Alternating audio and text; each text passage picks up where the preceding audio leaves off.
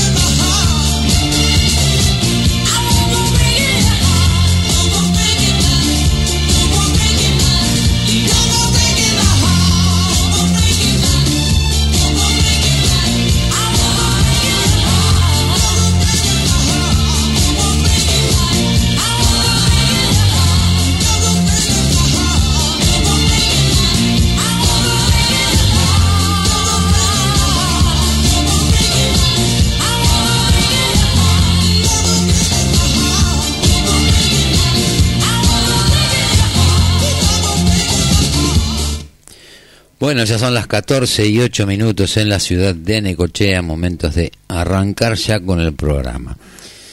Y bueno, se empieza una semana que pinta que va a ser bastante, bastante complicada en materia de conflictividad social, conflictividad de intereses, ya ha habido algunas eh, vuelta atrás, no vuelta atrás en sí con las medidas, pero sí por ahí con algunas consideraciones que se van haciendo, algunos ajustes y que de alguna manera uno entiende que esto debería ser de este modo porque no tienen margen de error, no tienen margen de error, pero no porque en realidad las medidas que pueden tomar y que eventualmente puedan no ser las más adecuadas. Eh, obviamente que son todas medidas que están tomando que no nos gustan, pero ni mierda lo que, lo que está pasando. Eh, pero la pregunta es hasta dónde de algún modo esto es evitable, no es evitable. Nosotros vamos a seguir con esta dinámica que hemos eh, buscado a partir de, que empezó esta nueva gestión de la libertad avanza, encabezada por Javier Miller, de tratar de poner siempre eh, no las interpretaciones, no los títulos, si bien por ahí repasamos algunas noticias y las, y las vamos comentando y eso, pero lo importante creo yo que lo que tiene que recibir la gente, y esto no es porque seamos eh, alguien como para decir qué es lo que tiene que, recibir la gente, sino decir, bueno, si vamos a opinar, opinemos sobre las cosas concretas. Y las cosas concretas son los que, en definitiva, terminan diciendo cada uno de los protagonistas, sean estos del gobierno, sean de la oposición, sean de la gerencia de la pobreza, o sea de donde sea.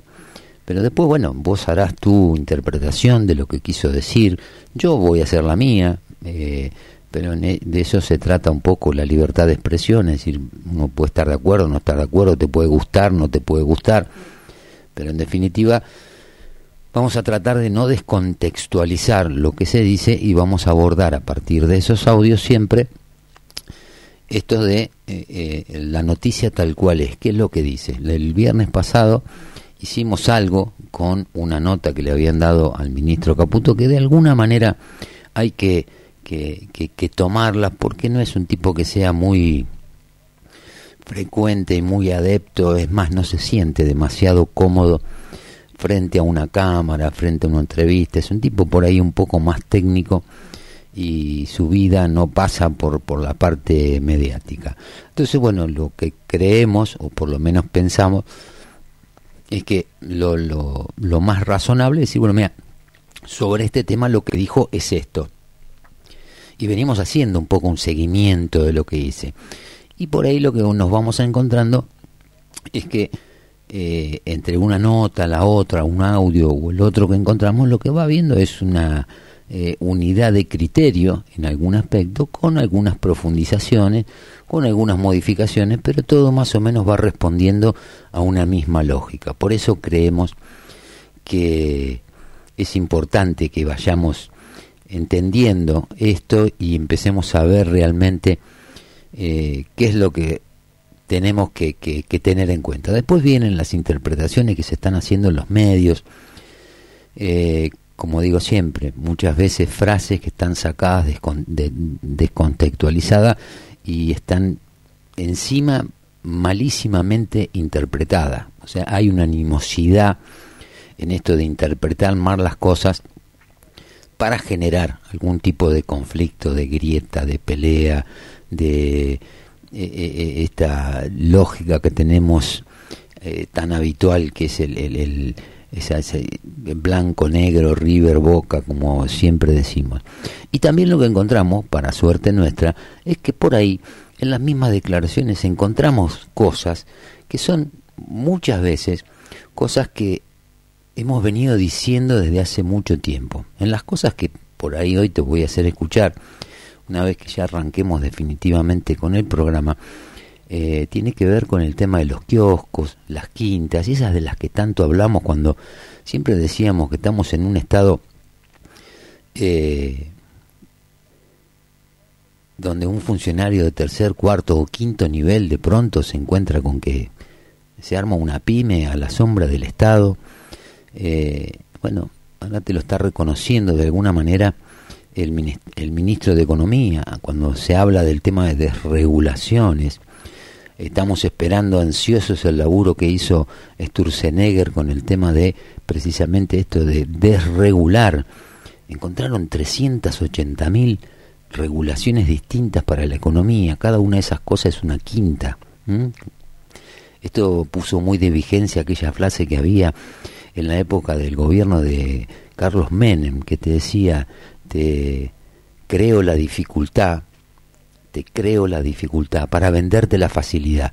Y así más o menos es donde empezó a degenerarse el rol del Estado para transformarse en un conglomerado de micropymes atrás de cada una de las desregulaciones o atrás de cada una de las medidas que iba tomando el gobierno. Y esto era así, esto tenía que ver, primero empezó a, escucharse eso eh, en el tema de aduana, eh, después en otros aspectos, después pasó también con Néstor Kirchner cuando empezaron a partir de un ofrecimiento mismo de los sectores agropecuarios de aceptar las retenciones del 20%, y empezó a haber un montón de facilidades para un montón de gente, entre ellos los molinos harineros, que no tenían ninguna necesidad porque estaban todos cubiertos con los mercados de futuro. Entonces yo creo que lo que nos estamos pegando todos, y que no nos gusta, o sea, pensamos que por ahí ese momento no nos iba a llegar nunca, nos estamos pegando un baño de realidad que es impresionante, es impresionante. A nadie le gustan las medidas, todos puteamos contra las medidas, todos estamos en contra de, lo que está pasando, esto de los aumentos de precios y todas estas cosas. Te voy a poner hoy también un pedacito de una charla de, de, Juan Carlos de Pablo, eh, hablando de esto del tema de los precios y cómo debería reaccionar de una u otra manera el mercado. Siempre el maestro de Pablo, como le decimos nosotros, es un tipo que te dice las cosas en un, en un lenguaje que tenés que ser muy, muy, muy limitado para no entenderlo.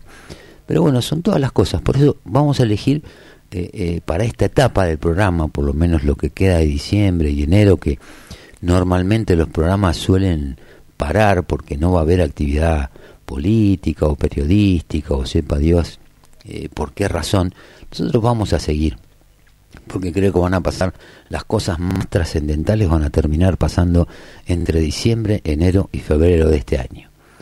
Después no vamos a salir, eh, eh, habiéndonos callado durante 45 días, no vamos a salir a pegar gritos atrás del grandote para torear algunos. Nosotros te vamos a ir contando las cosas todos los días, todos los días, viendo qué es lo que pasa, yendo a la información oficial. Eh, otro dato que encontré eh, que de alguna manera se le puso un número a todo esto de lo que se está hablando y de los que y de lo que tantos están dudando, de lo que tantos están dudando de cuánto del ajuste va a pagar la política y cuánto va a pagar el ciudadano. Obviamente que todos vamos a terminar pagando una for de alguna forma algo. La gente lo está haciendo porque el problema más grave de la Argentina, producto, hijo del déficit fiscal es el atraso impresionante que tienen los ingresos de los trabajadores en la Argentina, sean estos privados o sean estos estatales. Lo que está en discusión con los estatales eh, tiene que ver más con la gente que está, labura, que está cobrando sin laburar que con el ingreso real. Pero bueno, pero hay un montón de cosas que está bueno escucharlas, escucharlas del protagonista Después vos podrás decir, no, este es un pelotudo, este me está mintiendo, son todos iguales, dicen todo lo mismo, pero eh, el dato es que te lo está diciendo el protagonista. No lo estamos inventando nosotros, no te estamos dando una interpretación, después nosotros haremos la nuestra, pero vos vas a tener la posibilidad, si es que ya no lo hiciste, de escuchar lo que dice cada uno de los protagonistas, así como escuchamos eh, lo que dice Caputo, lo que escuchamos lo que dice Villarruel, escuchamos también lo que hicieron algunos canales de televisión como C5N, vamos a escuchar también lo que dijo Delía, lo que te dice un tipo como Beliboni, lo que te dice Miriam Bregman de la izquierda, vamos a escuchar a todo, pero yo quiero que los escuches de boca de ellos y en audios que estén solamente editados entre el principio y el final de lo que le están preguntando. No los cortamos al medio y no los editamos. Pero bueno, creo que ese es el camino y creo que eso es lo que por ahí más necesitamos. Escuchar eh, la voz de los protagonistas. Después cada uno de nosotros hará su lectura, su interpretación. Pero lo importante es escuchar qué es lo que dijo. Después te va a causar una impresión mejor o peor, pero lo importante es escuchar la frase, no entrar en la lógica esta de interpretar y recortar 15 segundos de una frase que tiene dos minutos y medio para poner una frase escandalosa. ¿Y por qué digo esto? Porque hay mucha información y hay mucha declaración que se va haciendo y que obviamente por una cuestión de espacio, por una cuestión de rating, por una cuestión de share, ponerlo por la cuestión que sea, la mayoría de esas cosas no están debidamente instaladas o por lo menos no están lo suficientemente difundidas en las redes y en los medios como para que la gente tenga realmente una noción de lo que está pasando. Y hoy voy a empezar, eh, antes vamos a, escuchar un poquitito de, de música, pero digo, hoy voy a empezar con una declaración de o una parte del editorial de Viviana Canosa, esa persona que muchas veces decimos qué huevos que tiene, cómo dice las cosas, pero a mí me da la sensación, y esto es una opinión muy personal, que a veces se van de rosca y cuando, viste, las verdades a medias siempre son casi una mentira. Yo entiendo la bronca que puede tener una persona, un periodista, un medio eh, o un ciudadano cualquiera con lo que pasa pero lo triste es cuando uno se da cuenta que parcializan de alguna manera la información para generar algún tipo de polémica y obviamente subir en lo que tiene que ver eh, con la penetración y la replicación de los dichos en las redes. Yo creo que la gente, esa, esa, esa lógica, la gente, el ciudadano de pie, el tipo que está todos los días con los quilombos de todos los días, debería prestarle un poco más de, importancia a un montón de cosas que no figuran tanto. Eh, y lo está haciendo. La gente está como empezando a seleccionar de alguna manera lo que realmente es importante, de lo que es mediático, y por ese camino va a pasar las cosas, va a pasar la cosa. Esta semana hay mucha declaración jurada, eh, cruzada, perdón, de, del tema de lo que va a pasar con, con los con los piquetes, con las marchas, y esto también lo dijimos en alguna oportunidad, en la Argentina, así, con todos los errores que tiene, vos en la Argentina con la Constitución, el Código Civil, el Código, el código Penal, el Código Procesal Penal, tenés para establecer un orden mucho más eh, evidente que el que tenemos en estos momentos. Pero parecería ser como que, no, acá vos querés poner orden, sos un dictador, sos un facho, y seguimos discutiendo esa lógica. La gente está saliendo de esa, la gente está saliendo, y el que se queda metido en esa, eh, para desgracia de muchos, está fundamentando mucho mejor y con muchos más datos eh, los argumentos que esgrimen para justificar esas actitudes. Lo de Delía el otro día, vergonzoso hablando de Bullrich, hija de puta, que esto, que lo otro, que no te tenemos miedo.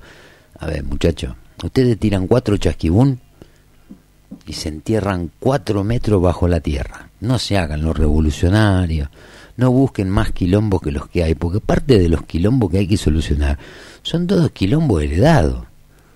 Y no hablo solamente de lo económico, hablo del deterioro moral, del deterioro social que hay en la Argentina. Ese es un tema que tampoco se habla del todo. Sabemos que parte de las cosas pasan por eso, pero nunca lo ponemos en escala. Entonces, bueno, hay que empezar de alguna manera a, a cambiar el eje de las discusiones, como decimos siempre, y tratar de ser un poquito mejor todos los días, saber que todos tenemos que aportar algo, aunque no nos guste, a nadie le gusta lo que está pasando. O sea, uno dice, las medidas están bien, me gustan ni en pedo. Pero no hay opción. No hay opción.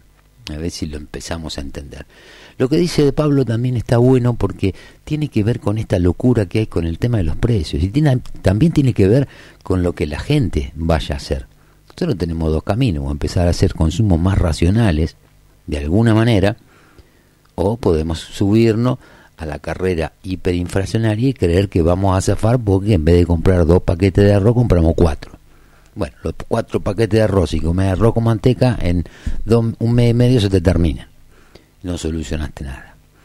Entonces es importante, creo yo, empezar a dar este tipo de información para que la gente de alguna manera empiece a tomar decisiones un poco más ligadas a la realidad y no tanto a los relatos. Y digo los relatos porque de los dos lados hay relatos. Entonces vamos con, las con las ideas o, a formar el pensamiento a partir de lo que dicen cada uno de los protagonistas y después veremos qué es lo que tenemos que hacer o qué es lo que consideramos que tenemos que hacer dada la situación. Así que bueno, vamos con un poquito de música y empezamos a cruzar algunos audios.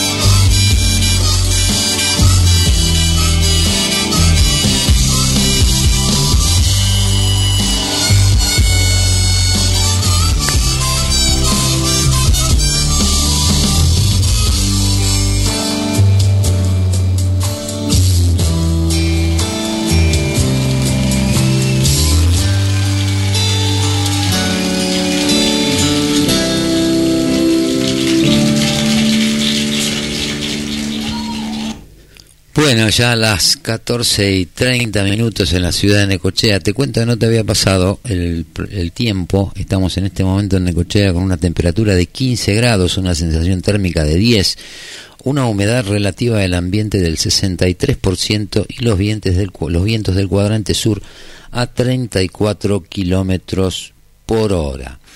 Eh, bueno, con lo que te contaba, en lo que habíamos hablado al principio y esto de saber lo que se dice y cómo se opera a veces y tratando de, de, algún modo de saber qué es lo que se qué es lo que se busca, qué es lo que se pretende. Yo creo que muy poca gente debe estar hoy ajena a, a, lo que le está pasando a la gente en general, desde el tipo que está en el último, en el último eh, fondo de tarro, que no tiene cómo encarar lo que se viene, hasta el tipo que está viendo teclear lo que lo que está teniendo, que no sabe, te lo dije mil veces, o sea, el tipo tiene hoy un trabajo, no sabe si lo va a tener el mes que viene.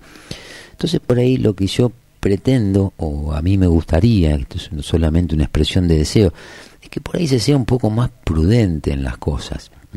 Nosotros que muchas veces fuimos críticos eh, de, de de lo que pasó en este, este, último gobierno, este último periodo de Alberto Fernández, el último periodo del kirchnerismo, por lo menos hasta ahora, eh, nunca especulamos con meterle terror a la gente, simplemente tratamos de explicarle, mira, esto no es así, 2 más 2 son 4, no son 5, no son 7, no son 1 con 20, son 2 más 2 son 4.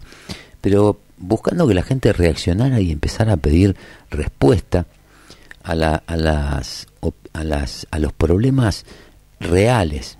Y algo que se está hablando mucho en todo este tiempo es que siempre discutimos eh, el tema de los emergentes. La, inflación es un emergente, el tipo de cambio es un emergente, eh, la pobreza es un emergente, la indigencia es un emergente. ¿De qué? Es un emergente del déficit fiscal. Cuando un país gasta más de lo que produce, empiezan a pasar estas cosas. Entonces de pronto, eh, ver, yo no me explico por ahí, escuchar, ver y escuchar a muchos periodistas que fueron realmente combativos o de alguna manera eh, eh, anti-kirchneristas y, y, lo hacían de otra manera, por ahí no de la manera que lo hacíamos nosotros, pero lo hacían de alguna... Ahora que de pronto sigan con la misma receta, uno se pregunta de qué, de qué estamos hablando. Entonces, esto, eh, yo se lo escuché decir esto a Viviana Canosa. No entiendo qué es lo que busca, qué es lo que persigue. Porque a, lo que dice Canosa, yo no le voy a contestar porque no, no me conocen, no me da pelota, soy un cuatro de copa, pero voy a decir cuáles serían las respuestas que las dio, de alguna manera, el ministro de Economía. ¿Pero para qué? Y para no seguir alimentando esta psicosis y estar seguir buscando enfrentamientos, o sea, quilombo tenemos todos, problemas vamos a tener todos. Y la cuenta llegó, hay que pagarla. Entonces el mamado que estaba en la cena, ahora cuando llegan, cuando piden la cuenta, hay algunos que se hacen lo boludo, aprovechan para ir al baño, otros miran para otro lado, otro se va a saludar al otro que está en la otra mesa, pero porque no quieren ponerla. Y acá lamentablemente la vamos a tener que poner todo. Por eso estos audios que seleccioné de una entrevista que dio ayer Caputo, que los vamos a ir comentando, eh, tienen que ver con eso. Yo insisto, la situación es horrible. El horizonte de corto plazo, los próximos 3, 4 meses, es horrible. Que considero que en algún punto están exagerando un poco, lo tengo más que claro. Pero digo, por ahí desde los medios, en, sobre todo en aquellos medios que tienen cierta penetración, que tienen mucho laburo en redes, que logran viralizar las cosas que se dicen, eh, a veces hay que ser un poco prudente. Eso tiene que ver con lo que decía, con lo que yo les decía al principio, esto si son eh, eh, qué tipo de que lo que dicen, si en realidad lo que dicen tiene que ver con son con son frases inapropiadas pero deliberadas, o sea, son deliberadamente inapropiadas. Pero bueno, iremos viendo qué es lo que qué es lo que está pasando y esto pasó en parte este fin de semana. Mira, Viviana hablaba del ajuste.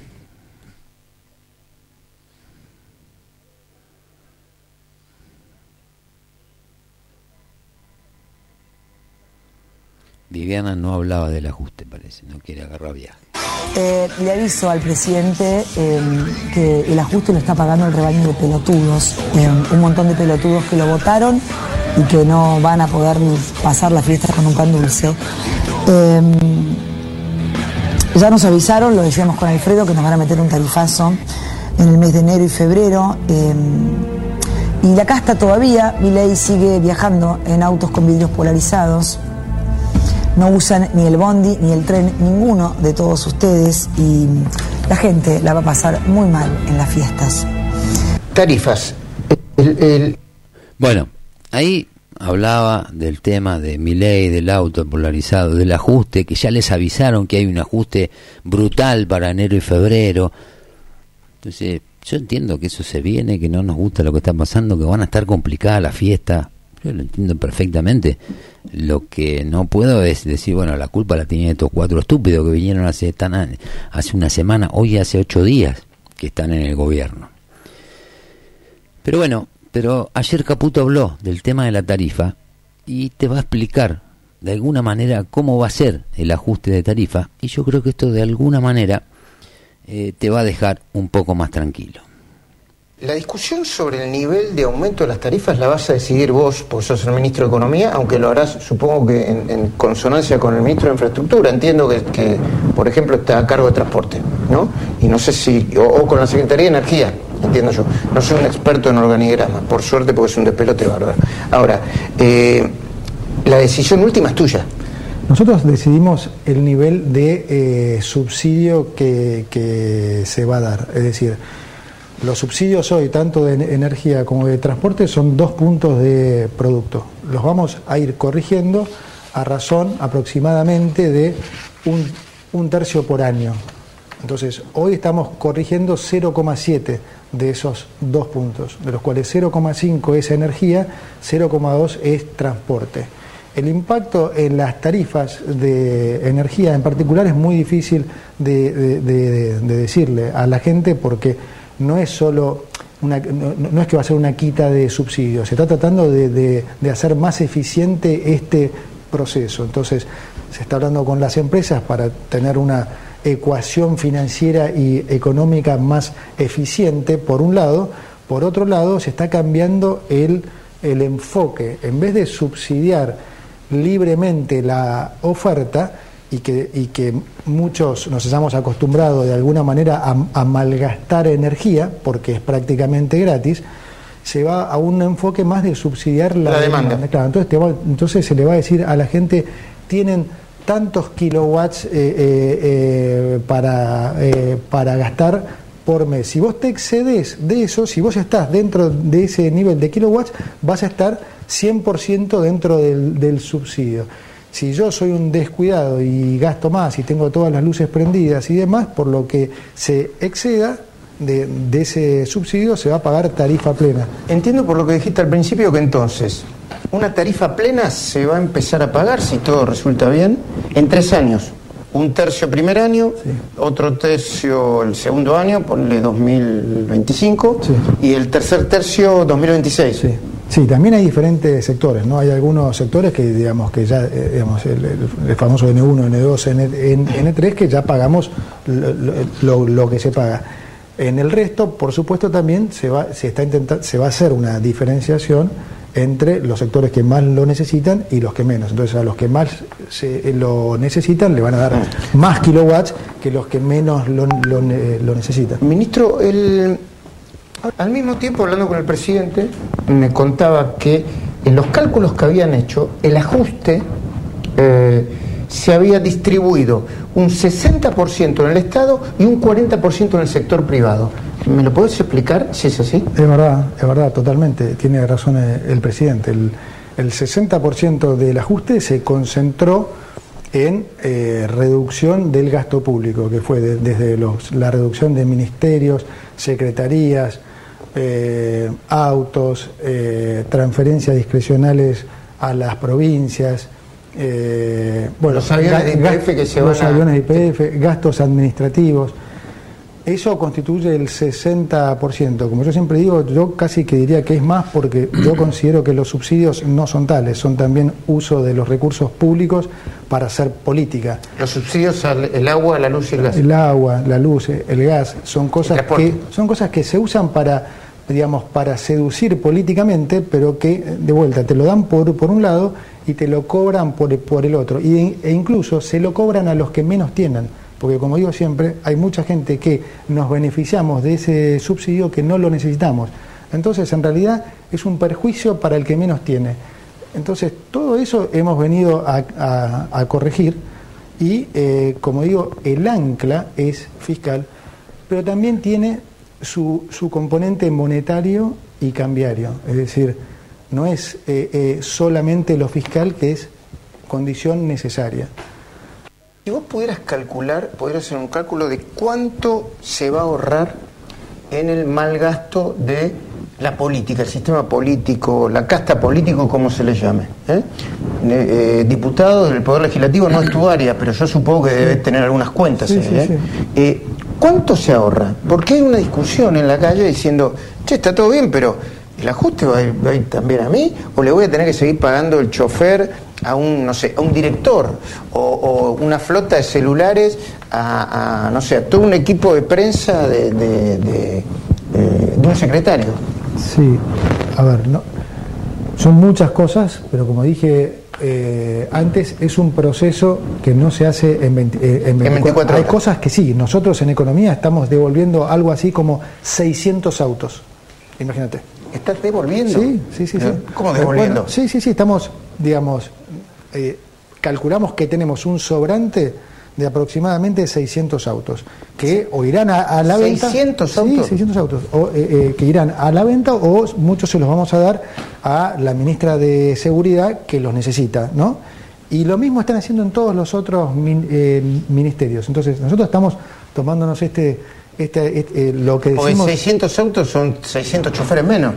Bueno, no necesariamente hay un eh, hay un chofer por eh, Combustible. por- no, por cada auto, pero sí, todo lo que es el, el mantenimiento, con combustible, o sea, todo eso. Hay, hay muchísimas cosas para hacer, no todas de vuelta, como digo, se pueden hacer en 24 horas.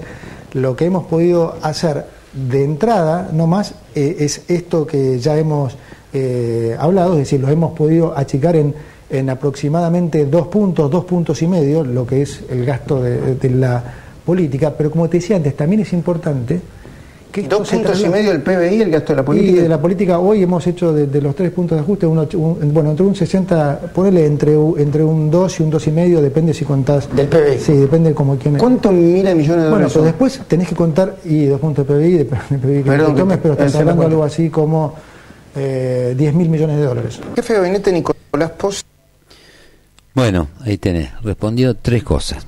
Lo del tema de cómo va a ser el ajuste en las tarifas, no va a ser un tarifazo como te están tratando de asustar, que te van a matar en enero, vas a pasar de pagar 8 lucas. Aparte ya nos comimos hace 3, 4 meses atrás un ajuste impresionante con la energía.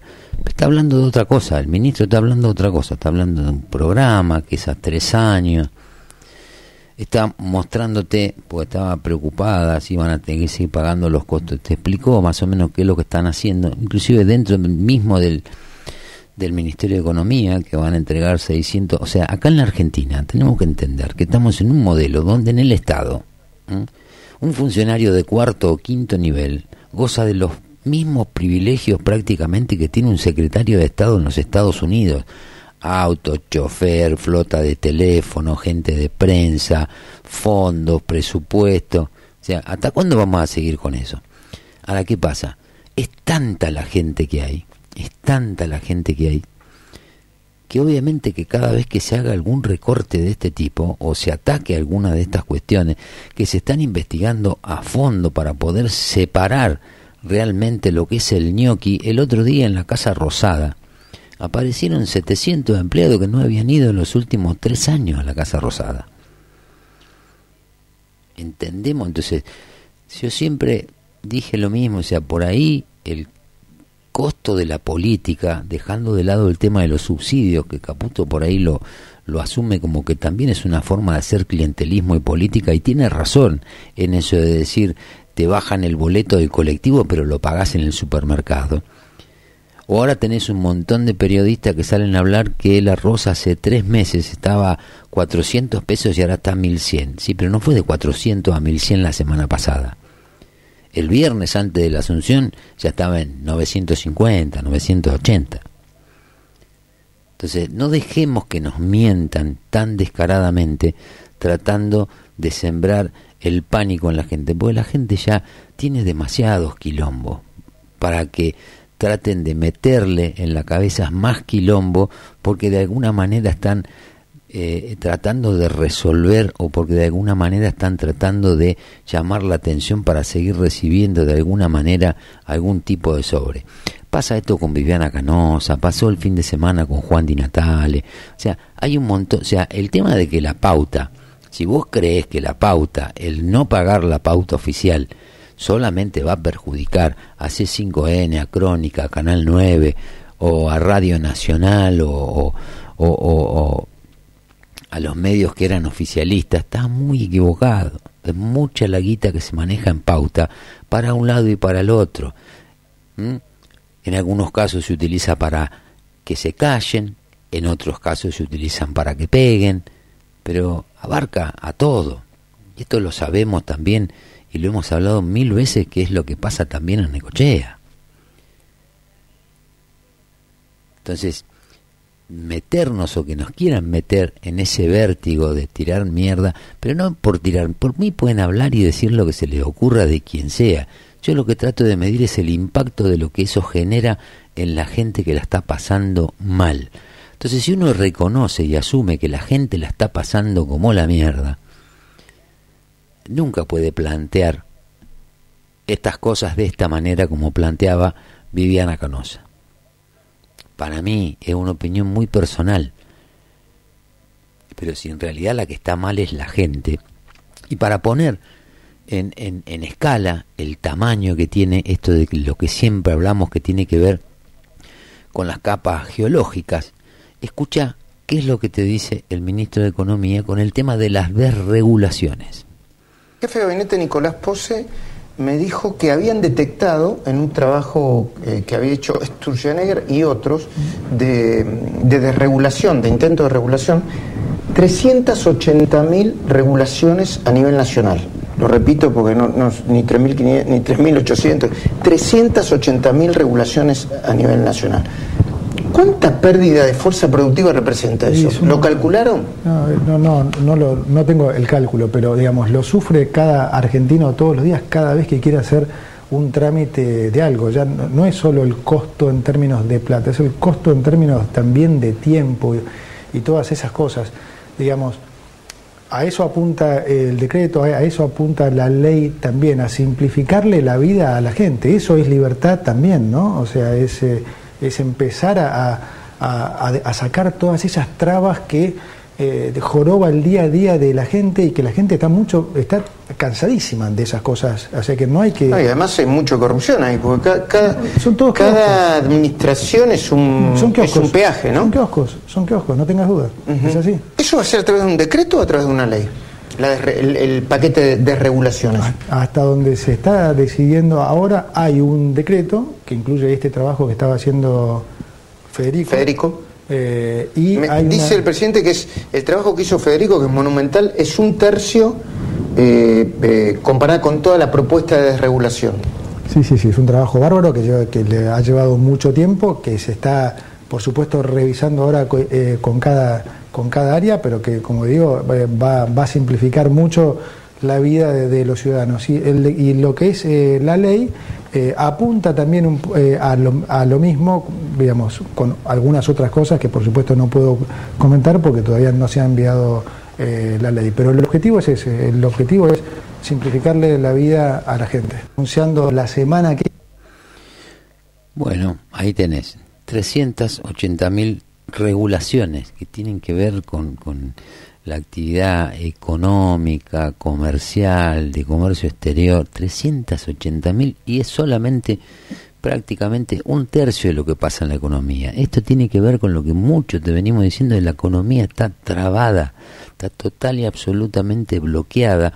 Y es imposible mover una ficha sin que se genere un efecto dominó donde caen miles de fichas a la vez cuando tocas una. Por eso a veces la ansiedad la tenemos que controlar pensando por ahí en estas cosas, que a veces la decisión apresurada sería directamente apuntar, a, amputarle una gamba a alguno, te está, te está tratando de operar de alguna forma donde, insisto, no sé si les va a ir bien o no sé si les va a ir mal. Yo lo que veo como concepto hasta acá es que están tomando eh, dentro de las decisiones que pueden tomar y de las medidas que pueden, están tomando medidas racionales y que de alguna manera eh, están tratando de tener que hacer el menor control de daño posible.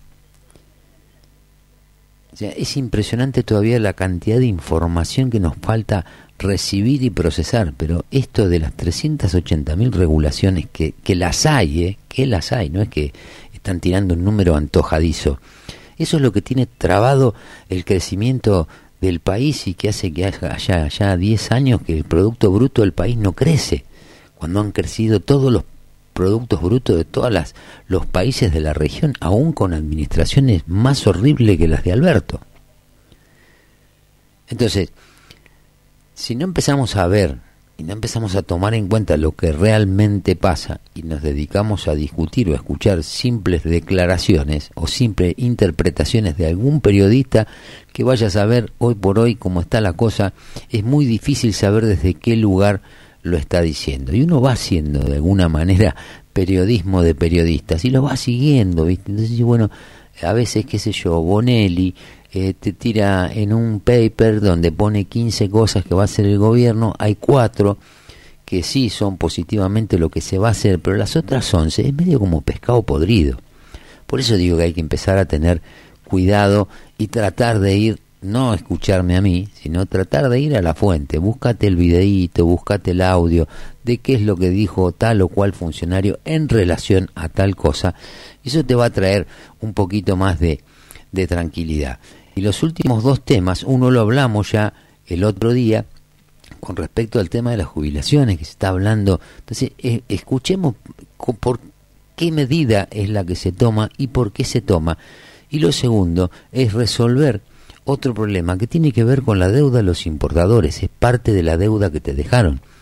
Traen más de 30 mil millones de dólares, de dólares que los importadores fueron a comprar y el banco no los tenía, el Banco Central no los tenía, eso de alguna manera es una deuda que va venciendo todos los días y que hay que acomodarla.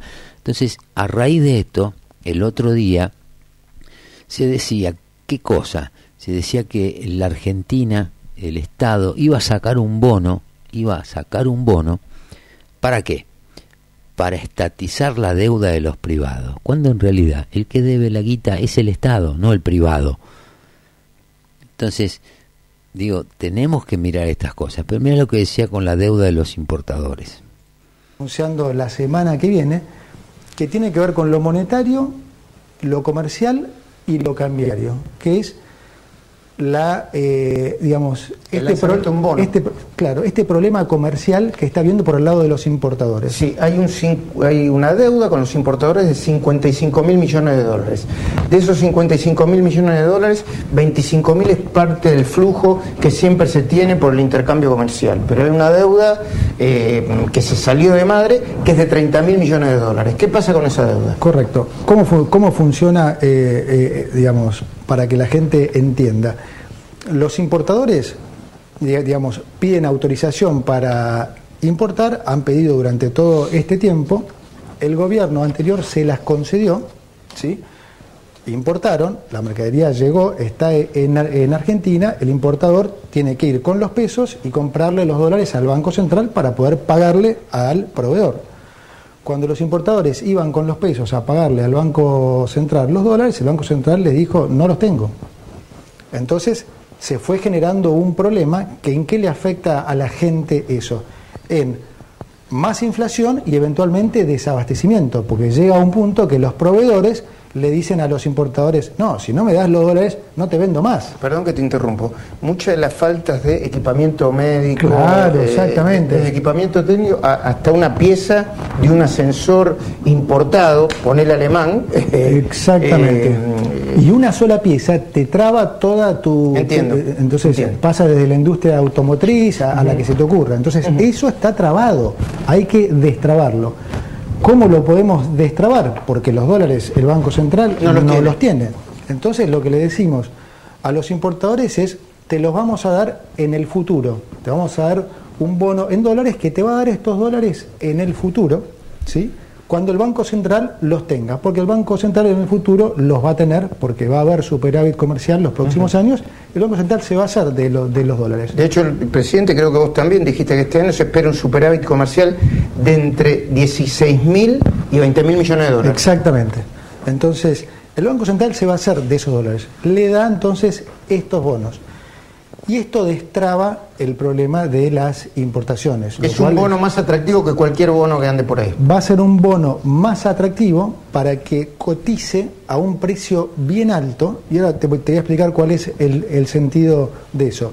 Primer punto, entonces, se resuelve esta parte comercial que es muy importante para que no haya desabastecimiento y no haya más eh, inflación. Digamos, esto contribuye a eso. Como segundo punto, por cada bono que el Banco Central vende, los importadores se lo compran con pesos. Entonces, ¿qué hace el Banco Central con esos pesos? Los elimina, los quema. Entonces, ese es el cuarto componente de shock en lo monetario. Empieza, empieza a disminuir el sobrante monetario. Exactamente, empieza a caer ya no en términos reales, en términos nominales. Por cada bono que el Banco Central vende, elimina 800 pesos. Vamos a la cuestión. Bueno, ahí tenés el tema del que tanto hablamos, que era la deuda comercial que había con los importadores. Son todos temas que tienen que ir abordando, pues son todas facetas de la economía donde está uno va viendo que lo que emerge es algo que está todo trabado. O sea, esto no puede seguir así, porque entre otras cosas, aparte de la falta de dólares por parte del central, con los compromisos que asumieron con los importadores, cuando al principio eso que hablan el flujo normal, si son 20 mil millones de dólares, que es el flujo normal que se tiene en la parte de... Pero eso se llegó hasta un nivel de 55 mil millones de dólares. Hay 30 mil dólares, 30 mil millones de dólares más de deuda del Banco Central con los importadores que también hay que ponerlo como algo que hay que ponerlo en caja, no es que lo están pagando. Están buscando la manera de, por un lado, eh, destrabar esa situación con los importadores y que a su vez los importadores puedan destrabar de alguna manera, porque esos bonos eh, los van a tener y van a ser girados o enviados a las casas matrices, a, a las empresas, a los proveedores para que para destrabar el crédito, porque las cosas que faltan no solo faltan por la falta de dólares, esa falta de dólares llevó de alguna manera a las empresas a que tengan que ampliar el crédito con sus proveedores en el exterior, cosa que también están al límite. Por eso pasa el desabastecimiento, por eso no hay estén, por eso no hay un montón de insumos médicos, por eso no hay un montón de principios activos que se necesitan para producir distintos, distintos bienes y eso traba, o sea, vos si estás importando, haces todo el auto, lo fabricás acá en la Argentina, pero el carburador es importado, vos no podés sacar a la venta un auto que le para, que le falta el carburador, tenés que tener, tiene que tener el carburador el auto. Entonces, si no tenés que parar la línea de producción. Y ahí es donde después vienen las suspensiones, eh, bajan los turnos, suspenden gente, las licencian. Entonces, estos datos sirven para poner en escala realmente cuál es el quilombo en el que estamos metidos, que no le gusta a nadie. Y mucho menos nos gusta lo que está pasando en el mercado, o lo, que está pasando en el supermercado o en el almacén de la esquina.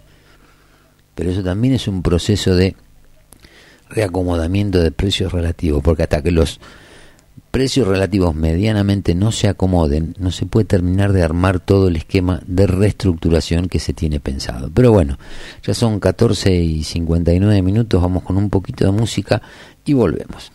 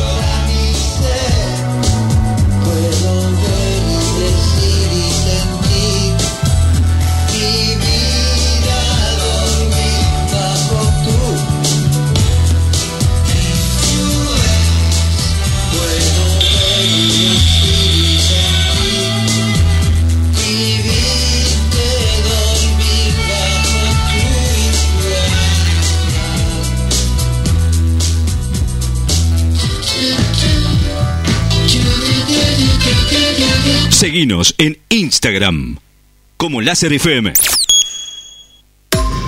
La base de datos de virus ha sido actualizada. Dos DJs, dos DJs hacen de tu evento la mejor fiesta. Matrimonios, baby shower, cumpleaños, empresas, para niños y también para adultos. Cumpleaños de 15, casamientos, con sonido, luces, karaoke, animación y mucho más. Dos DJs, tu show, todo incluido en el precio. Con buen precio y nos acomodamos a tu presupuesto. Estamos a tu orden. Somos hacedores de fiestas. Dos DJs, una fiesta. Comunícate con nosotros y te pasamos tu presupuesto. 2262 5353 20 2262 530979 Dos DJs, hacedores de fiestas.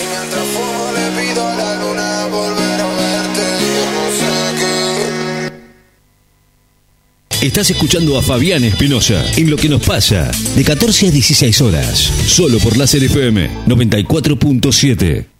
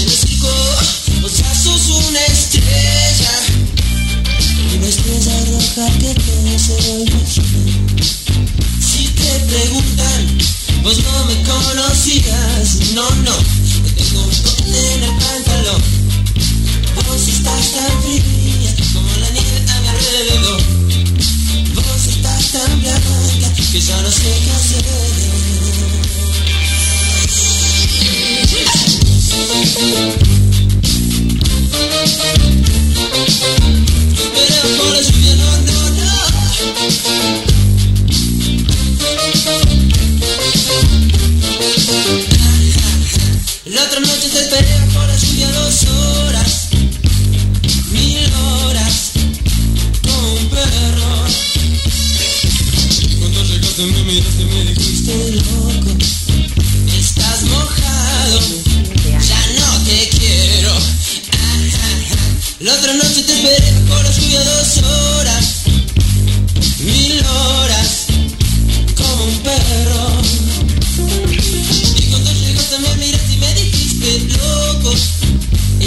Mojado, ya no te quiero. Bueno,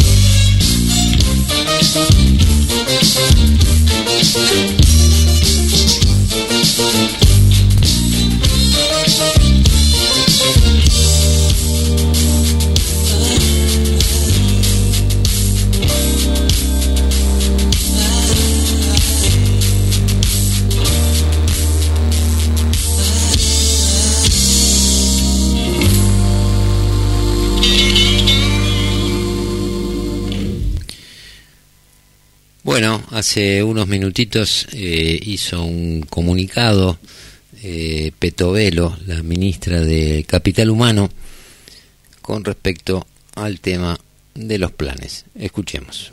La misión del presidente Milei y todo el gobierno es defender a las madres, los niños y familias que necesitan asistencia en estos momentos difíciles que vive nuestro país. Para los próximos días, organizaciones piqueteras han convocado una marcha de protesta. Queremos puntualizar que si bien es un derecho manifestarse, también lo es respetar el derecho de las personas a circular libremente para dirigirse a su trabajo. Por ello informamos que todos aquellos que hayan promovido, instigado, organizado o participado de los cortes perderán todo tipo de diálogo con el Ministerio de Capital Humano. También comunicamos que comenzaremos a auditar a todas las organizaciones que entreguen planes sociales. Iniciaremos un proceso para la eliminación de la intermediación. Por otra parte, creemos imprescindible darle tranquilidad a los beneficiarios de los planes. Deben saber que nadie puede obligarlos a ir a una marcha con la amenaza de dar de baja el plan. Por esta razón, suspenderemos el control de los certificados de presencialidad que dan las organizaciones sociales. Reiteramos que ya no van a poder dar de baja tu plan. Nos preocupan especialmente las madres que concurren con sus hijos a las marchas. Es innecesario exponerlos al calor y a la violencia de las manifestaciones. Esta situación en la nueva Argentina tiene que terminar. Para ser bien claros, los únicos que no van a cobrar el plan son los que vayan a la marcha y corten la calle. Ya lo dijo el presidente, el que corta no cobra. Tengan la tranquilidad de que vamos a acompañar en esta difícil situación que nos dejó el gobierno que se acaba de ir. Por eso decidimos duplicar la asignación universal por hijo y aumentar un 50% la tarjeta alimentar. Eh, Estamos trabajando para que todos los ciudadanos podamos recuperar la dignidad del trabajo, la autonomía y por ende la libertad.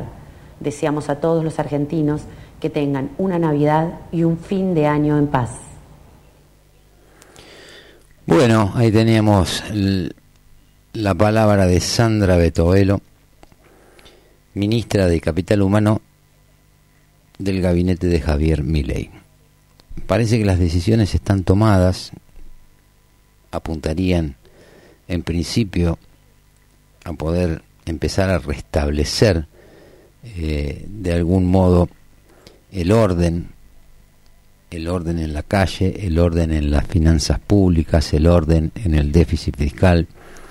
Eh, pero bueno, a partir de todas estas cosas, en buena hora empiecen a hablar y a decir las cosas como corresponde, para que se termine un poco de toda la fantasía. Nadie está negando eh, lo complicado de los días que vamos a tener que vivir en los próximos dos o tres meses de mínima, pero también es como que de alguna manera siempre decimos lo mismo, hay que poner un poquito eh, el cuerpo, lo vamos a tener que poner todos, porque si no nos van a llevar puestos. O sea, este cambio de paradigma relacionado con la administración del Estado, estas cosas se tienen que terminar. O sea, por un lado, quien es el beneficiario de un plan, hay que tratar de buscar la manera que tenga la posibilidad de poder tener un trabajo digno para volver a dignificar al individuo eh, y que no sea exclusivamente mediante el disciplinamiento o la utilización política con los planes.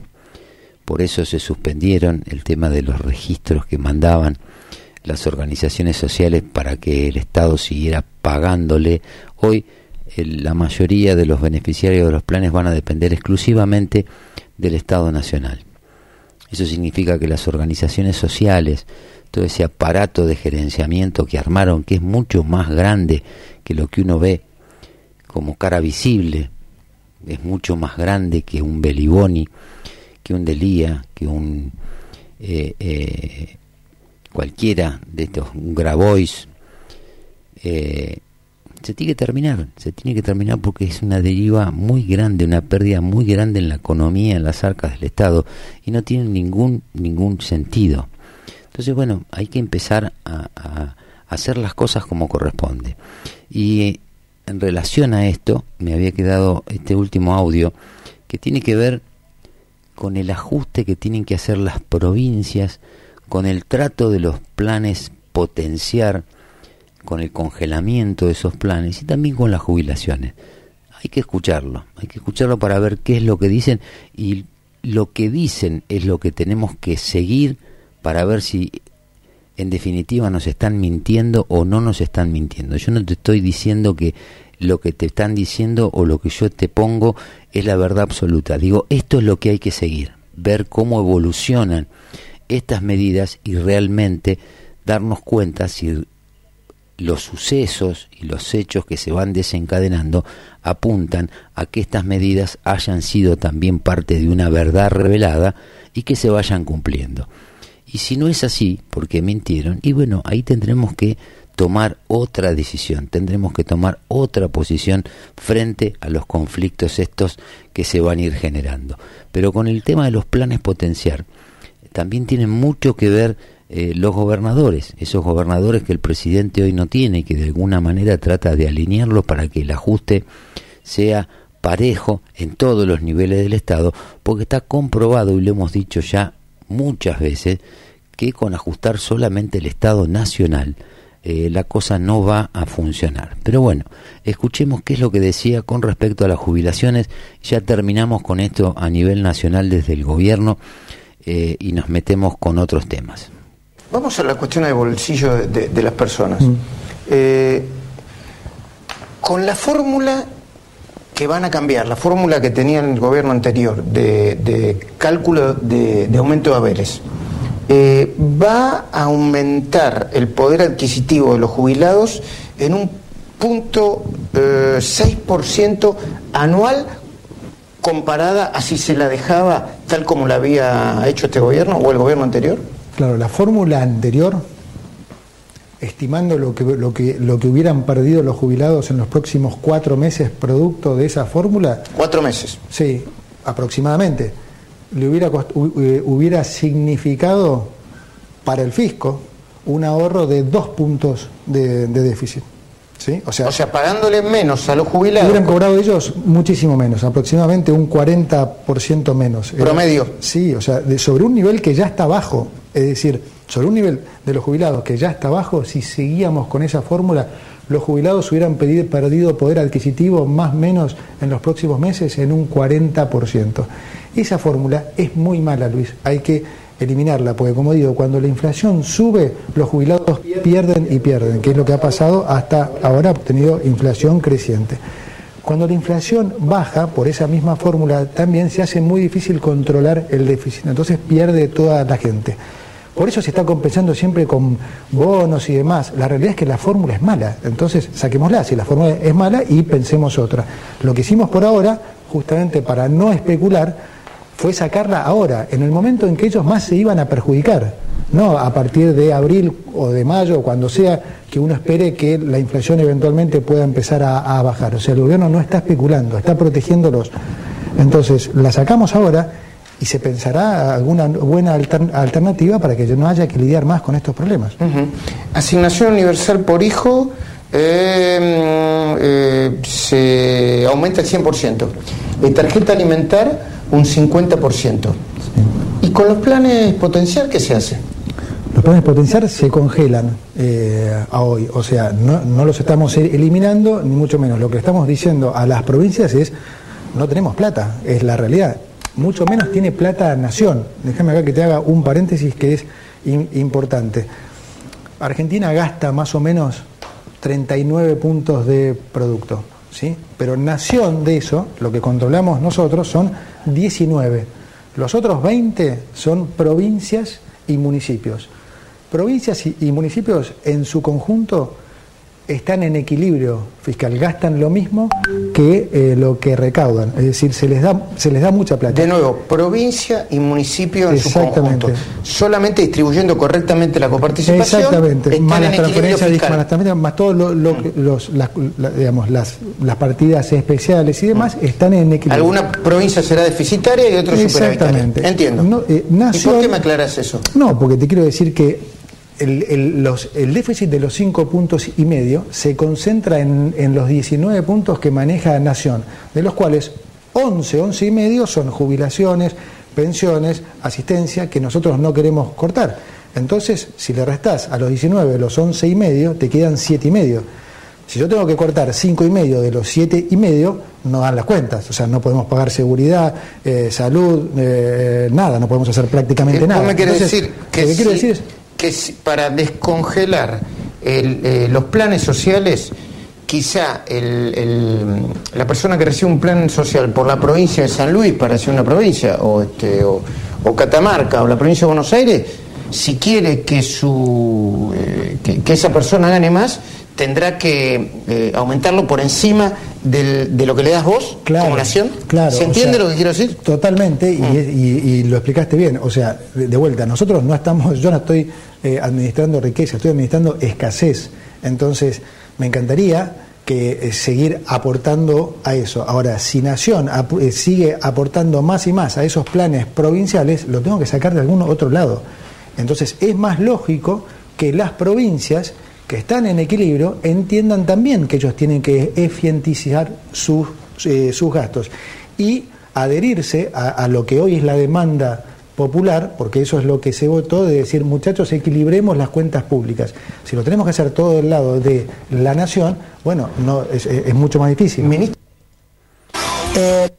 Bueno, ahí teníamos también alguna consideración relacionada al tema de los ingresos y todo. Obviamente que todavía falta un tema que no es sencillo de resolver y no va a ser tan fácil y todavía no está puesto eh, sobre la mesa, digamos, eh, eh, el debate que tiene que ver con el tema de los ajustes de los salarios, sobre todo en el sector eh, privado. O sea, aparentemente eh, va a seguir habiendo, según lo dijo el mismo ministro en alguna oportunidad, eh, va a seguir habiendo paritarias abiertas, se tendrán que poner de acuerdo entre las partes y veremos qué pasa después con el tema de los estatales.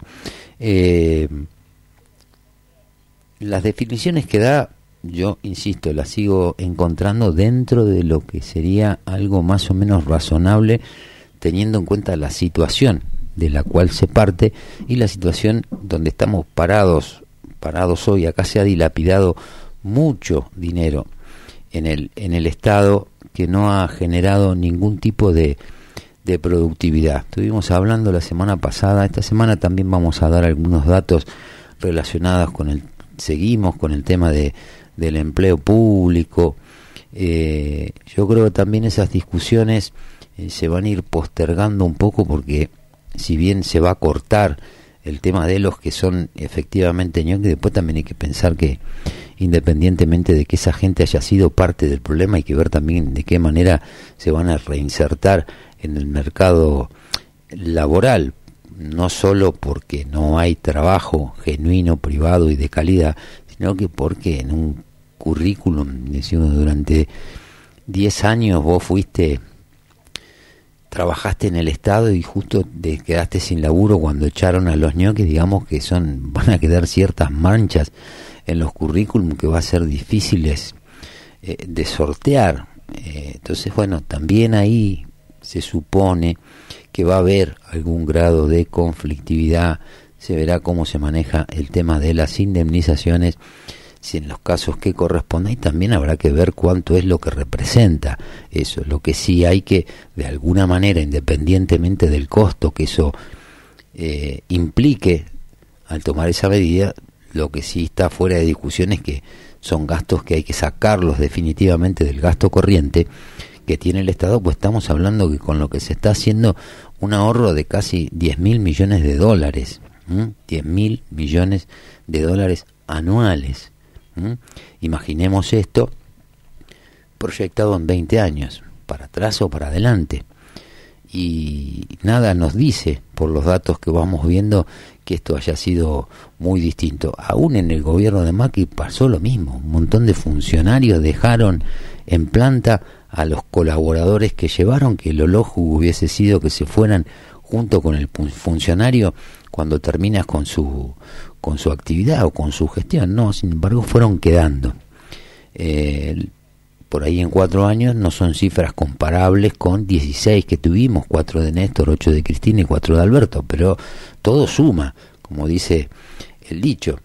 O sea, esto hay que reestructurarlo. No hay manera de que el Estado pueda seguir financiando esto porque encima tienen el agravante o la complicación de que en el estado actual de la economía, y esto se va a mantener por un tiempo, en cuanto a, sacar las regulaciones, liberar el mercado de cambio, los CEPOS, todas esas cosas que venimos viendo, eso va a llevar de mínima un año, un año y pico, con lo cual no hay chance de que se pueda aumentar el Producto Bruto Interno porque las condiciones económicas no están dadas como para que haya una expansión económica en la actividad privada. Entonces, bueno, eso también es parte de la realidad. No es que estamos poniéndole un, digo, son cosas que va a haber que esperar que evolucionen los cambios como para que empiecen a suceder.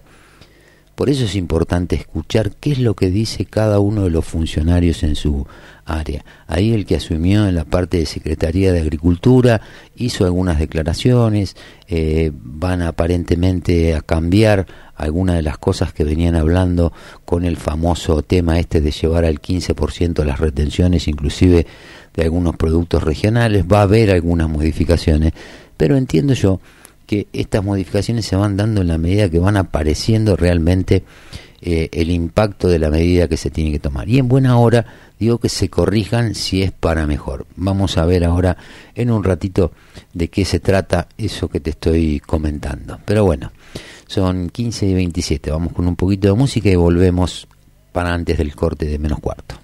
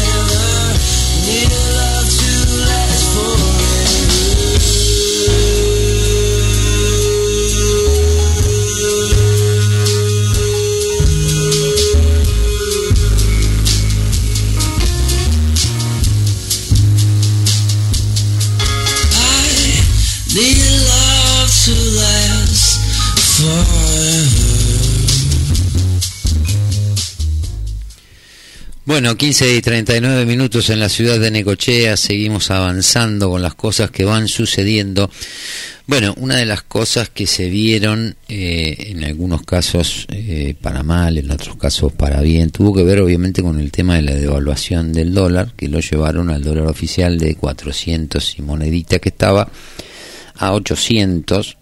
Eh, te cuento que se van alejando algunas eh, inquietudes en cuanto a una devaluación o una próxima devaluación del dólar oficial. De hecho, en los mercados de futuro, en este momento, para las posiciones enero, febrero, marzo y abril del 2024, las operaciones se están llevando a cabo con bajas que van desde el 3,5% al 6,5%, cosa que habla de alguna manera que se está descartando por el momento una nueva devaluación. En teoría, según los cálculos que hizo el ministro, eh, no debería haber una nueva devaluación porque está esa devaluación prevista o que la gente, que el mercado estaría descontando por lo que se viene de eh, por lo que se viene de inflación es lo que justifica de alguna manera el tan esperado cambio del tipo de cambio en vez de a 600, 650 como se decía a 800 como está en la actualidad. Y también esto tuvo que ver con parte de las medidas que anunciaban con respecto a aplicarle retenciones a productos que hoy no tenían o tenían distintas alícuotas más bajas, como diciendo, bueno, te di este dólar, venías liquidando las exportaciones con un dólar de 400 pesos o de 500 pesos, ahora la estás liquidando con un dólar de 800 y era como que aplicaban una retención del 15%. Pero bueno, el gobierno no subirá las retenciones a casi una veintena de sectores del agro, pero sí a subproductos de la soja. El gobierno presentó a la mesa de enlace y a representantes de la cadena agroindustrial un nuevo esquema sobre cómo quedarán las retenciones luego que trascendiera su intención de ponerla a todos los productos, inclusive a las economías regionales que no las tenían. Una de las novedades salientes en un encuentro que comenzaron Nicolás Pose, jefe de gabinete, y Fernando Vilela, formalmente designado hoy secretario de Agricultura a través del boletín oficial, es que los subproductos de la soja, harina de soja y aceite, que tienen una alícuota del 31%, pasarán a tributar el 33. La charla con los dirigentes del agro fue en la Secretaría de Comercio y también participaron técnicos de economía. Según trascendió, el gobierno espera una recaudación de unos 10 mil millones con la mayor presión impositiva. Vale recordar que el exministro de Economía, Sergio Massa, le había devuelto a la industria exportadora de harina y aceite de soja dos puntos del derecho de exportación al 31% y ahora volverán a ser incrementados.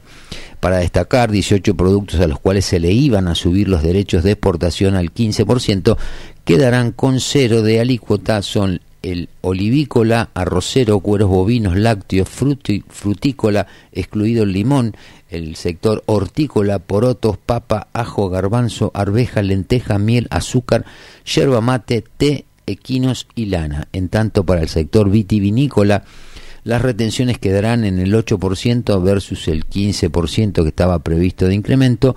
El resto de los cereales como trigo, maíz tendrán un 15% al igual que el girasol. Se logró dejar afuera un montón de economías regionales y se van a revisar otras más, dijo una fuente de la mesa del NACE agregó que la producción de cerdo, tabaco, forestación, girasol y maíz pisingallo se van a analizar para tratar de evitar que pasen a tributar un 15%. Esto es fruto de una gestión y del diálogo. Esto lo dijo una fuente de la agrupación donde confluyen la Sociedad Rural Argentina, con Inagro, Federación Agraria, y confederaciones rurales argentinas. Sobre la carne de vacuna no se habló en la reunión, pero trascendió que quedaría para otro encuentro y que incluso es un tema que los frigoríficos exportadores verán con el gobierno. Eh, en este contexto, diversos dirigentes se pronunciaron tras la reunión. Nicolás Pino, presidente de la Rural, que estaba medio enojado el otro día, dijo, hoy mantuvimos la segunda reunión de trabajo con representantes del Ministerio de Economía, luego de haber conocido el proyecto que impulsaba un 15% de retenciones para el sector. En las mismas escuchamos que, luego de cuatro días de trabajo, el proyecto de ley que enviarán al Congreso incluirá la, la excepción de este impuesto a una veintena de producciones y por pedido de las entidades la revisión de otros más, el maíz pisingallo, cerdo, tabaco, forestación, girasol, entre otros. Celebramos que el diálogo con las nuevas autoridades económicas sea productiva, remarcando, como lo hicimos en la reunión de hoy, que las retenciones no son el camino que hay que recorrer. Bueno, está claro que hay que tratar de bajar las retenciones, la coyuntura hace que se tengan que sentar y ver cuáles son las más convenientes para poder campear de alguna manera el temporal y después sí ir liberando definitivamente la economía. Vamos con un poquito de música al corte de menos cuarto.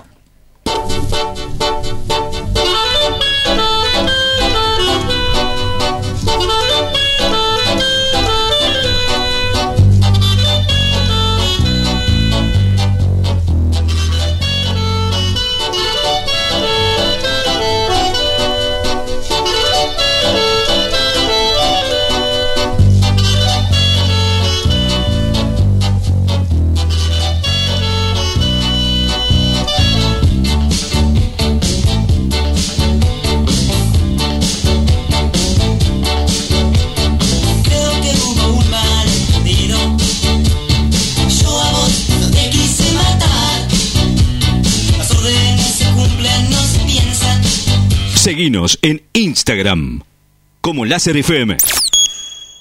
De 14 a 16 horas. Te espera Fabián Espinosa en Lo que nos pasa. Información, datos, opinión de la ciudad y el país. En Lo que nos pasa. De 14 a 16 horas. Con Fabián Espinosa. Por Láser FM 94.7.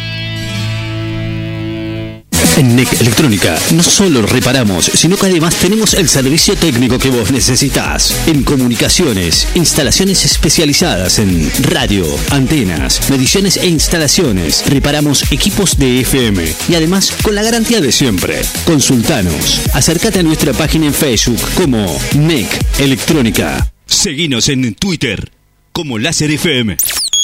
Pasa en tu radio favorita, de lunes a viernes, desde las 20 horas. Los clásicos suenan en Láser FM. Láser FM, una radio con experiencia. Estás escuchando a Fabián Espinosa en Lo que nos pasa, de 14 a 16 horas, solo por Láser FM 94.7.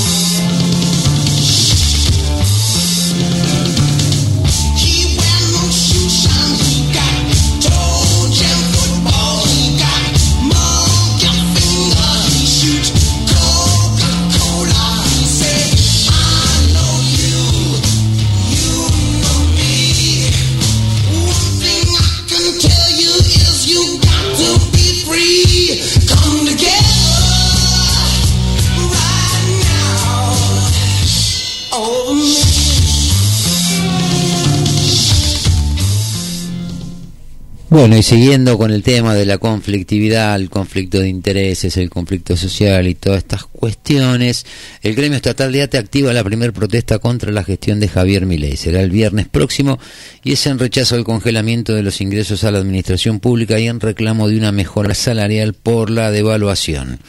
La Asociación de Trabajadores del Estado, uno de los sindicatos más representativos de la Administración Pública Nacional, resolvió con dirigente de todas las provincias activar el viernes próximo la primera jornada de protesta contra la gestión que encabeza Javier Milei, con un argumento de que el pago del aguinaldo está en riesgo y el congelamiento de ingresos a planta permanente. Las seccionales de ATE se manifestaron al cierre de esta semana con movilizaciones y asambleas. No está garantizado el pago de los aguinaldos en la mayoría de las provincias y municipios. Hay gobernadores que ya anunciaron el pago de los salarios en cuotas, se suspendieron las paritarias, se congelan las plantas de personal. La situación no da para más y hemos resuelto una medida de fuerza nacional. Cada distrito definirá la modalidad de protesta y lo anunciaremos próximamente. Esto lo dijo Roberto Aguiar, el rionegrino que, el rionegrino que lidera a nivel nacional ATE. La remarcación generalizada, indiscriminada de todos los precios de la economía en la previa de la asunción del nuevo gobierno y luego la devaluación de más de un ciento por ciento han terminado de aniquilar los ingresos de los trabajadores del sector público y también de los jubilados. Nadie puede acusarnos de no haber agotado todas las instancias esto lo agregó el referente estatal. La ATE administra una caja millonaria en concepto de aportes y se jacta de tener poder para afectar el normal funcionamiento de hospitales y de 830 municipios en los que tiene representación. Su trascendencia, sin embargo, se diluyó a partir de la fractura de la CTA en 2011, una disputa interna que sigue vigente. El Consejo Directivo de ATE definió un plan de acción y declarar el estado de alerta y asamblea permanente en todo el país. Exigió la inmediata reapertura de las paritarias en la administración pública, nacional, provincial y municipal y rechazó cualquier posibilidad de despido. No aceptó por, no aceptó por inconstitucional el protocolo antipiquetes de Patricia Bullrich y dio mandato abierto a la conducción nacional para definir las medidas de fuerza. Aguiar se refirió al protocolo antipiquetes anunciado en los últimos días por la ministra de Seguridad Patricia Bullrich. Frente a semejante avance sobre nuestros derechos e intentos de represión y criminalización de la protesta por parte del gobierno, necesitamos empezar a ejercer plenamente nuestros derechos de huelga movilización. El protocolo para las movilizaciones será puesto a prueba el miércoles próximo cuando se manifiesten las agrupaciones que coinciden en la unidad piquetera donde manda el polo obrero. Bueno, salen a pelear por todos los derechos quienes estuvieron haciendo la plancha durante casi cuatro años. También hay declaraciones de la CGT, acá en Necochea está pasando algo más o menos eh, similar.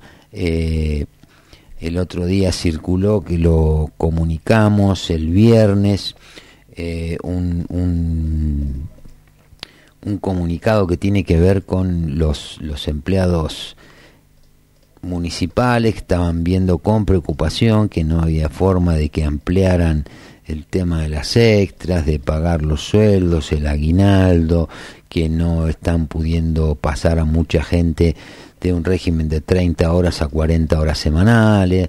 Bueno, muchachos, van a tener que hacer el ajuste todos. A ver, plata hay, lo hemos dicho 10 millones de veces. El problema de la Argentina, el problema de los municipios, el problema de las provincias, no necesariamente es por falta de plata, sino por un exceso de gasto innecesario para financiar actividades político-partidarias. Eso es lo que pasa. El municipio de Negochea tiene como acomodar las cuentas, dejarse de gastar en pelotudeces y empezar a hacer las cosas como corresponde para cumplir con las obligaciones que tiene, que es pagar los sueldos y darle los servicios de mejor calidad a los habitantes de la ciudad. Esto es alumbrado, barrido, limpieza, salud, eh, algo de infraestructura, algo de obra pública y no gastarse la guita en fiestas, en aparatos de prensa y todas esas cosas a las que estamos acostumbrados o hubiesen pensado, si esto lo hubiesen sabido cuando dieron las concesiones por 25 años más 7, bueno, ahora con las concesiones podrían recaudar un poco más de plata, pero como se la dan a los amigos, después no hay plata para estas cosas y parecería ser que el culpable siempre, siempre es otro. Pero bueno, es lo que es lo que tenemos. También hizo advertencias al respecto de esto eh, Adornis hoy en la mañana con respecto a los gobernadores, pues ya hubo algunos que están amagando con el tema que te lo venimos diciendo desde hace ya unos días, el tema de las cuasimonedas, entre ellos la provincia de Buenos Aires. Estuvo bueno eh, ayer domingo, a pesar de la situación en la que se tuvieron que encontrar, ver trabajar junto al intendente de Bahía Blanca, con el gobernador de la provincia de Buenos Aires, con el presidente de la Nación. Eso es saludable para la institucionalidad y para la gobernabilidad. Esperemos que estas actitudes se sigan manteniendo de alguna manera. Digo, todos vamos a tener que poner un poquito, nadie se va a salvar. La famosa frase, esa de la que siempre hablamos de la mía está, bueno, ahora no está la de nadie. Hay que tratar de alguna manera que se pueda eh, eh, eh, lograr que esté la que tiene que estar para lo que corresponde que esté. Y por ahí me parece que va encaminada la cosa. Después, bueno, íbamos a hablar de Lustó, pero vamos a verlo mañana porque en realidad ahora Lustó siendo presidente del del Partido Radical, obviamente ya dan por detonado el espacio de Juntos por el Cambio, Juntos por Cambiemos, supongo que van a intentar alguna coalición nueva con la conducción del partido. Lamentablemente los dirigentes son los dirigentes, los afiliados, los votantes y los simpatizantes son otra cosa completamente distinta. Y si me das un poquito de lugar te digo que están completamente en la vereda de enfrente de cualquiera de estos dirigentes que anda dando vuelta que quieren manejar un partido centenario desde una mesa chica en algún quincho, en alguna quinta de Pilar o en la zona del Tigre. Pero bueno, es lo que hay. Yo creo que el partido se va a terminar refundando de afuera hacia adentro. Se va a recuperar la doctrina, se va a recuperar los principios del partido y la gente que realmente es radical va a resurgir al margen de todos estos personajes que lo único que han hecho es hacerle muchísimo, muchísimo daño al partido. De hecho, hace 20 años que no mojan en ningún lado. Pero siempre los que están dando vuelta, poniendo condiciones, manoteando puestos y viendo quiénes son siempre lo mismo, Luto, eh, Morales, Cornejo, siempre lo mismo, siempre, siempre Mane que apareció, puso condiciones, aparece, desaparece. Bueno, es uno de los partidos más importantes, o sea, por lo menos en trayectoria y en historia más, más importantes del país, al igual que el peronismo. Lástima que ambos dos estén absolutamente devaluados.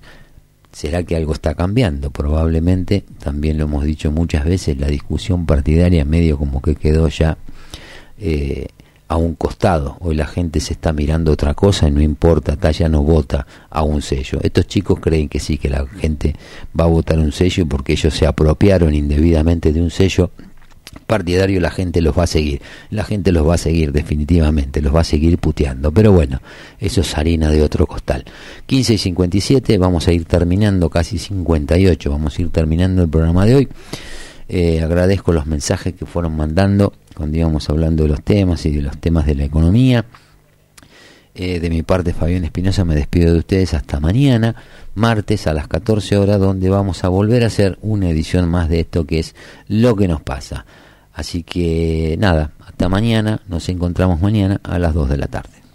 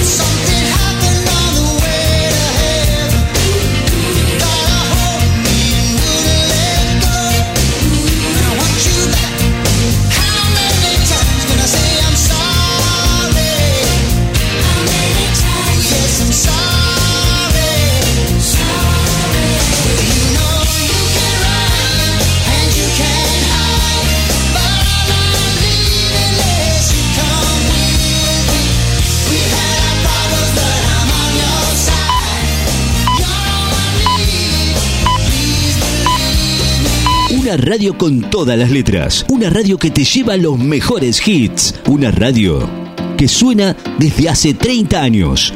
30 años en el aire. Láser FM 94.7 MHz. Nicochea, Buenos Aires, Argentina. Pasa en tu radio favorita, de lunes a viernes, desde las 20 horas. Los clásicos suenan en Láser FM. Láser FM, una radio con experiencia. Desde la costa, desde Necochea, 94.7.